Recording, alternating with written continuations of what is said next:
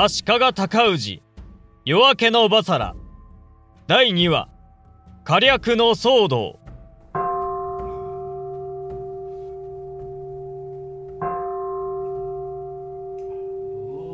文法元年6月24日。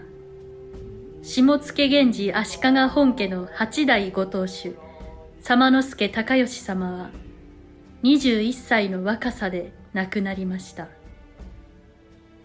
高義様のお母上は釈迦道殿と申しまして足利家の大殿様讃岐の神貞氏様のご正室でございます。釈迦道殿のご実家は北条氏ご一門の金沢家。ご当主母方として金沢家との深い結びつきは足利家にとっては大層心強いものでした。高義様の死は足利家にとって大変な動揺をもたらしたのです。それから2年の歳月が流れました。元王元年10月10日貞氏様と私の間に生まれた最初の子又太郎殿は武家の慣例に従い時のご執権北条高時様を烏帽子親として元服果敢の儀式を行うことになりましたお名前の一字を賜り高氏を名乗るのはこの時からでございます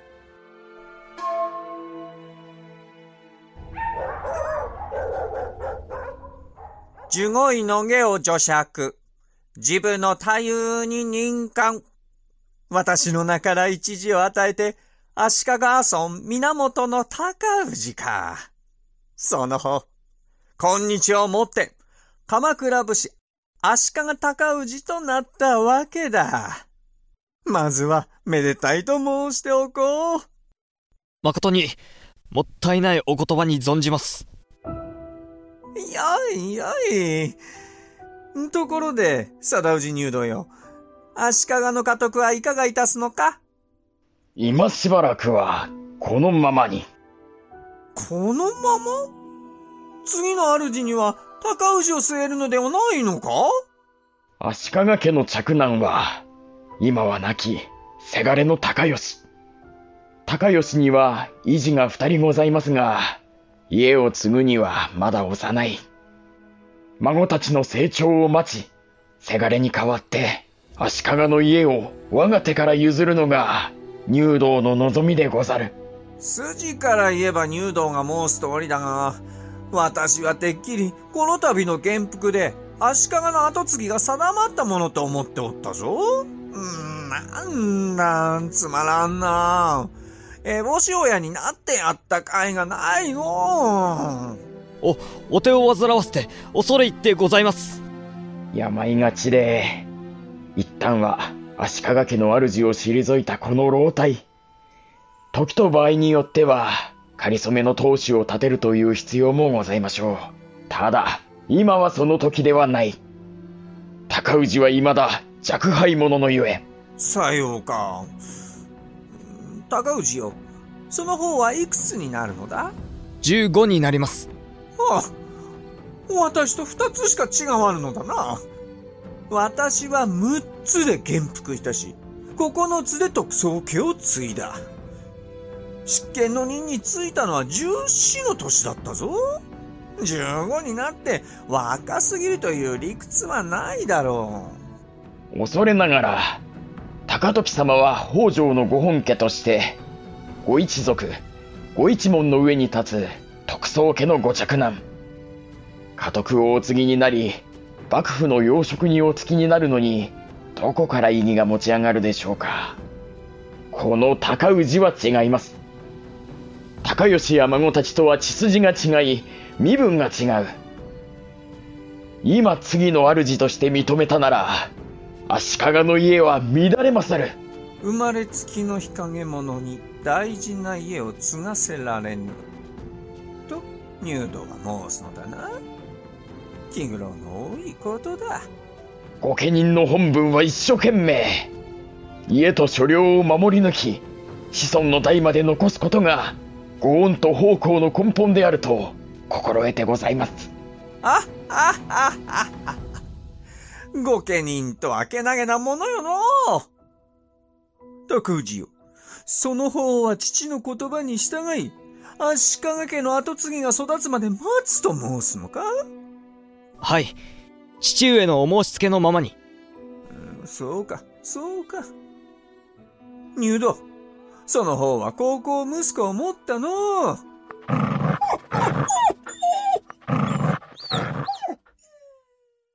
ご執権、勝ち負けは見えたようです。もうやめさせては。よいよい、捨ておけ。まだ小競り合いではないか。しかし、このままでは劣勢のあの犬、噛み殺されますぞ。犬合わせはな、生きるか死ぬか、死に物狂いになってからが面白いのだ。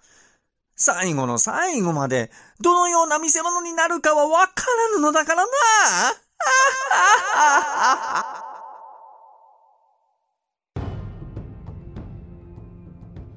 そして、さらに七年の歳月が過ぎ、小中三年の春を迎えたのでございました。妻をもらえ父上まさかそのようなご指図をお受けになったのではございませんな。烏帽子親として、正室の世話をしてやろうとのご執権のお声がかりだ。当家にとっても損はない。北条一門との血のつながり。後ろ盾があってこその足利のお家。花嫁選びはご執権にお任せした。私に相談もせず、話をお勧めになったのですか？お前の考えなどは初めから尋ねておらん。受けるか受けないかという話ではない。これはすでに決まったことなのだ。うん。特進したか。今日のところは話はここまでだ。婚礼の件がまとまるまでに、身の回りをきれいに片付けておけよ。今は万事、滞りなく婚礼を進めることが重大事なのだからな。片付ける、とはわしが知らんとでも思っておったか。高氏、お前は過去家の娘のところへ通っているという話だな。そ、それは。こう設けたのだろう。男がおるはずだ。竹若丸と申します。不憫ではあるが、母子ともども寺へ入れろ。別にもう一人、忍びで通っている女があったな。越前のことまでご承知でしたか？身分の卑しき女だ。二度と通うな縁を切れ。そんなご無体を、越前は、こうはらんでおるのです。誰の子なのか知れたものではない。不平を申してやかましいなら、銭を与えて追い払え。よいな。しかと申しつけたぞ。かしこまってござる。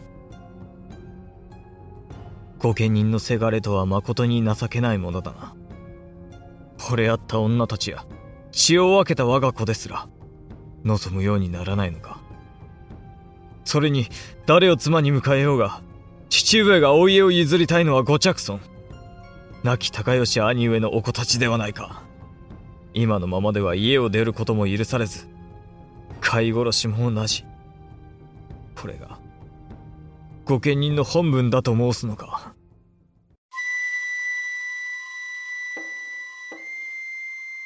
その後、高氏殿の婚礼は守備よくお話がまとまり、赤橋家からご正室を迎えることになりました。赤橋家と申しましたら、北条氏のご一門にあって、価格の高さは本家筋の徳宗家に次ぐという名家。足利家もまた、長年にわたって北条氏の風下に立たされてきたとは申すものの、御家人中有数の価格を誇っております。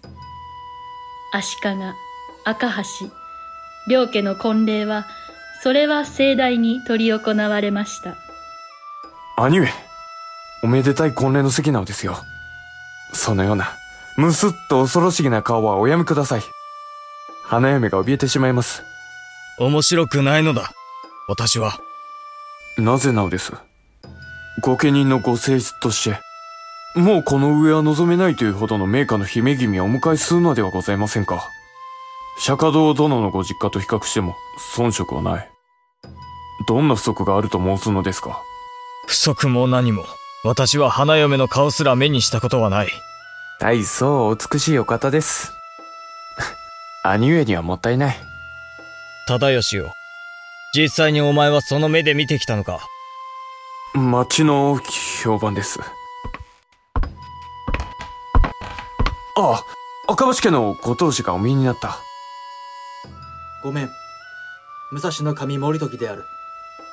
こうして高氏殿と向かい合い、間近で話をする機会は初めてでしたな。本日をもって足利と赤橋は縁続きの家になった。以後、ご講義を何卒願いたい。ご執権のお声がかりとはいえ、まさか赤橋家から妻をいただくことになり、この高氏、己の耳を疑いました。失礼を承知でお尋ねしたいが、赤橋の方では、縁組の相手が私で、誠に良いとお考えなのですか？高氏殿は実直なお方だ。生来のへそ曲がりなのです。名家名家と誇ったところで、価格が高いばかりで、今の世では大して力を持たないお飾りのようなもの。足利の方こそ、赤橋の加盟に大きな期待をかけると、当てが外れてがっかりということになる。今のうちに断っておきますぞ。はあ。我が父にはそのように伝えておきましょう。ご執権のお考えならまず察しがつく。お気を悪くされては困るが、足利の後月には亡き高吉殿の意地があり、将来ご着尊を差し置いて、高氏殿が家を継ぐ見込みは薄い。婚礼は家と家と血の絆で結ぶもの。剣能な相手に力をつけさせぬうちに、赤橋家の娘を片付ける先にはちょうど良いとお目をつけたのだろう。なんとそれでは体裁の良い厄介払いではござらんか。いや、考え違いをなさるな。ご執権の目論みが何にせよ、この婚礼がまとまったことを私は嘘偽りなく歓迎しておるのだ。誠でございますか。私は兄として、属性の醜い企みや争い事から妹を遠ざけておきたかった。高内殿、東子のこと、よろしく頼みたい。やがて、海添の老女に手を引かれて、びびしく化粧した花嫁が、婚礼の場に現れました。これは驚いたお美しいとは聞いておりましたが、まさかここまでとは。いや、まさに聞きしに勝る。いかがか、兄上。ああ、ああ。姫、今私を見て、確かに笑いましたな。そんなにおかしな顔でしたか？いいえ、お殿様が私が頭の中で勝手に考えていたような恐ろしいお姿ではなかったと知って、何やら拍子抜けするような思いがして、おかしくなったのでございます。鬼の花婿ことでもお考えでしたか？お殿様のお噂は、かねがね聞き伝えに存じておりました。ほう。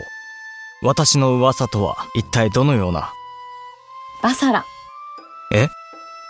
足利の小せがれは手のつけられない暴れん坊。跳ねっかりで怖いもの知らず。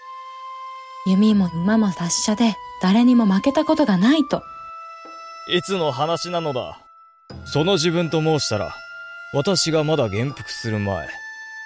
それどころか、高吉兄上がまだお元気だった。子供たちはみんな噂好きなのです。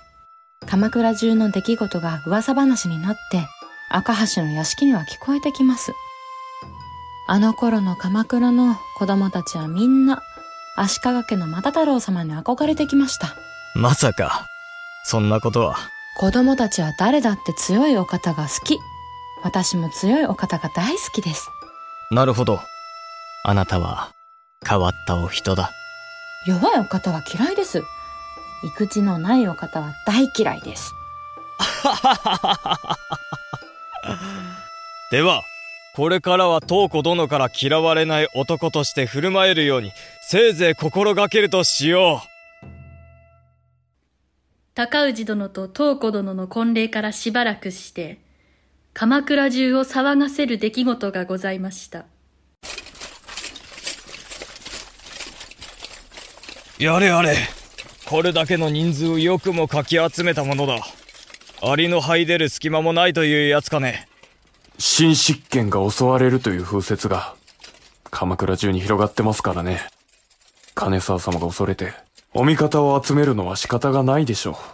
執権職を任されなかった。俺歴々の腹いせだろう。元はといえば先のご執権。高時様のわがままから始まった騒動のはず。執権の任を別の者に押し付けたお方でなく、執権の任を押し付けられたお方が恨まれるというのは、少々筋が通らないではないか。まさか、特捜家に逆らうわけには。北条一門のご本家です。いずれにせよ、お身内同士の内輪もめには違いない。他の家の喧嘩の巻き添えはごめんこむりたい。我らまで、こうして金沢様をお守りするために、繰り出される羽目になった。他の家の喧嘩ではありません。釈迦堂殿のご実家です。金沢様が、もしも本当に襲われて、それが元で没落することにでもなったら、足利家まで大きな傷がついてしまう。この年の3月13日、徳宗家のご当主、北条高時様は、執権の任を突然投げ出し、その日のうちにご出家を遂げたのです。直ちにご一門をはじめ、徳宗家の御家来衆、ご外籍、有力な御家人などを巻き込み、ご公認はどなたを立てるのがよろしいか、執権職争いが始まりました。そんな中で、高時様は、御家来衆と図り、執権職への就任を金沢貞明様に命じられたのでございます。このご裁可を良しとしない者は数多く、時を置かず、抗議の意思を表して、大勢がご出家なさいました。新任のご執権が襲われるという風説が鎌倉中に広まったのは、その直後からでした。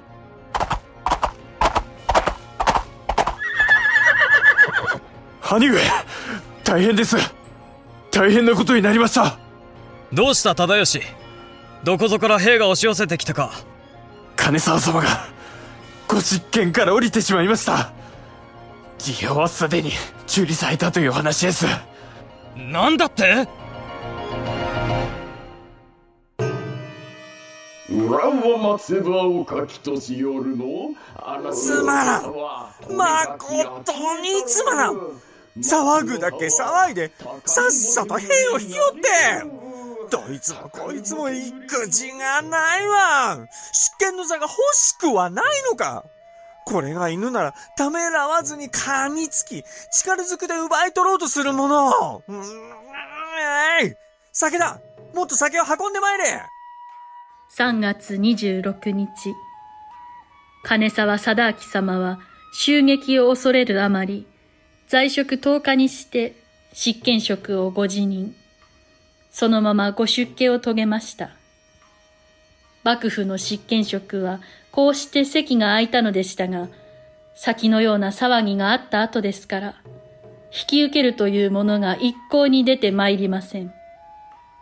執権職不在のまま一月近くが経ち、4月24日に至って、14代高時様、15代貞明様に代わる新しいご執権が、ようやく就任の運びとなったのでございます。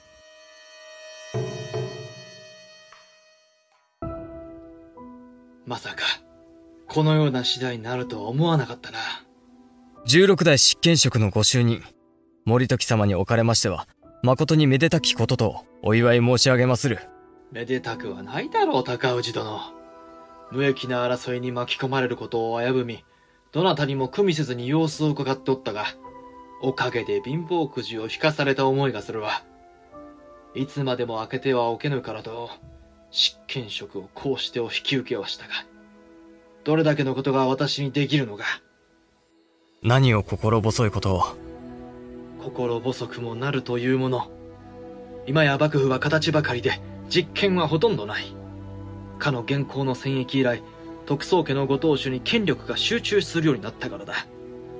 先のいざこざで、ご一門、ご外籍、ご家人の多くが高時様の周りを離れていった。これからは一層あのお方の戦号に歯止めがかからなくなるぞ。それにしても高時様は執権職をどうしてお辞めに？執権職に誰がつくかで、徳宗家の相続をどうするかは大体定まってくるだろう。高時様のお子には若御前様があるが、ご正室との間に生まれたお子ではないのだ。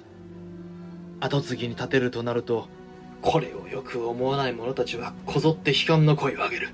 今にして思えばあのお方は、ご辞任によって執権職争いの騒動を引き起こし、煙たい者たちをまとめて周りから追い払ったのだな。さような企みのために皆が振り回されたのですか？私とで若御前様が元服するまでの中継ぎつなぎというだけの執権のお役だ。先の金沢様の一時でも明らかな通りどこで足元を救われるか知れたものではない。森時様のお力ではどうにもならないとおっしゃるのか？これからは高氏殿あなたは東大の執権の縁続きというお立場になるが果たして足利家にとっては良かったかどうか。だがたとえどんなことがあっても妹をくれぐれも頼むぞ。承ってござる。この4年後、高氏殿と東子殿の間に、それは玉のように愛らしい赤子が生まれたのでした。おおこれは元気の良い赤子ではないか母上によく似て負けん気が強そうだないいえ。お殿様に似たのでございます。男の子ですよ。そうか男の子か東子よく産んでくれた立派な名前を考えて差し上げましょう。このお子のために。それはもう決めてある男が生まれたら千住王と名付けようと考えておったどうだ？千住王。とても良いお名前でございます。それでは私は必ずやこのお子をお名前に見劣りすることのないお殿様の後継ぎとして恥ずかしくのない武者に育ててみせます。後継ぎかそうだな私にも後を継がせる男の子ができたのだなどうなさいました？お殿様、そのように涙ぐまれて。いや後継ぎはこうして生まれてきたが私には後を継がせるような家の方がないそれを考えると情けなくなってな何をおっしゃるのですか？お家がないなら、でしたら、お殿様が手ずからお作りしたらよろしいではありませんか？私の手で家を作るそうです。このお子についていただくために、新しい、これまでにないような、ご立派なお家を作ってください。お殿様と、私と、それからこのお子の将来のために、私の家。我が子に継がせるための新しいお家。か。それは元徳三年の夏、千住王殿のご誕生から一年が経つ頃の出来事でございました。天下の安寧を打ち破る途方もない異変の一報が鎌倉に伝えられたのです。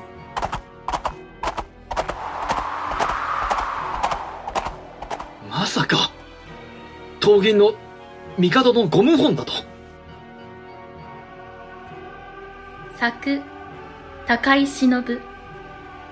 演出、岡田康。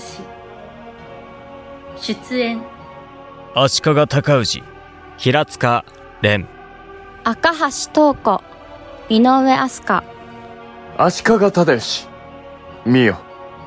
赤橋森時忠津勇気足利貞氏、田楽法師、吉川秀樹。錦小路殿、貸谷翔子、北条高時、小磯克也、スタジオ協力、スタッフアネックス、選曲、効果、今優太、音楽協力、H ミックスギャラリー、アマチャ、プロデューサー、富山正明、制作、株式会社、ピトパ。